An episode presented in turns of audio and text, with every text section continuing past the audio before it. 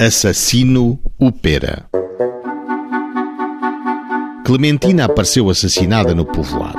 Suspeito, o amante cujo nome, a quando do início das investigações, se ignorava. Com o amante e autor do crime desaparecido, o regedor obrigou-se a empregar todos os esforços possíveis para a descoberta do criminoso e pediu em ofício que dirigiu ao delegado do Procurador da República que me diga com urgência o destino a dar ao cadáver. O Ministério Público determinou a autópsia que se realizou de imediato.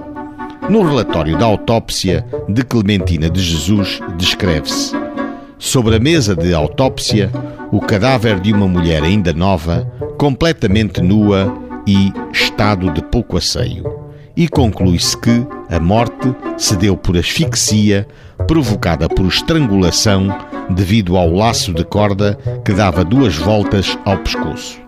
Alguns dias depois, e em aditamento ao ofício que havia enviado ao Ministério Público, o regedor identificou o assassino, o Rufia Joaquim Dias Mariais, o Peras. Preso Rufia, nas algibeiras do criminoso foram encontradas duas fotografias, uma da vítima e outra da irmã desta. Inquirido sobre o crime, disse: Como não tivesse trabalho, nem ele, nem a Clementina, e ambos estivessem sem dinheiro, sugeriu à Clementina que empenhasse o anel que trazia. Contudo, à noite, quando se foram deitar, já ela não tinha o anel nem os brincos, suspeitando que a mãe lhe os tivesse tirado alterou-se com ela e lançou-lhe as mãos ao pescoço. Efetuado o julgamento do Rufia, o Peras, foi este condenado na pena de oito anos de prisão maior celular, seguidos de 12 anos de degredo ou, em alternativa, em 25 anos de degredo em África, em possessão de primeira classe.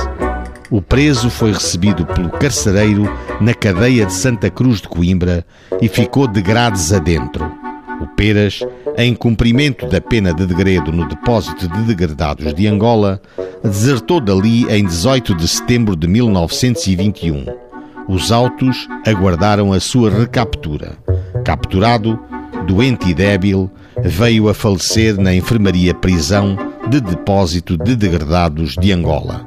Moléstia, epilepsia, segundo certidão de óbito assinada pelo facultativo de serviço.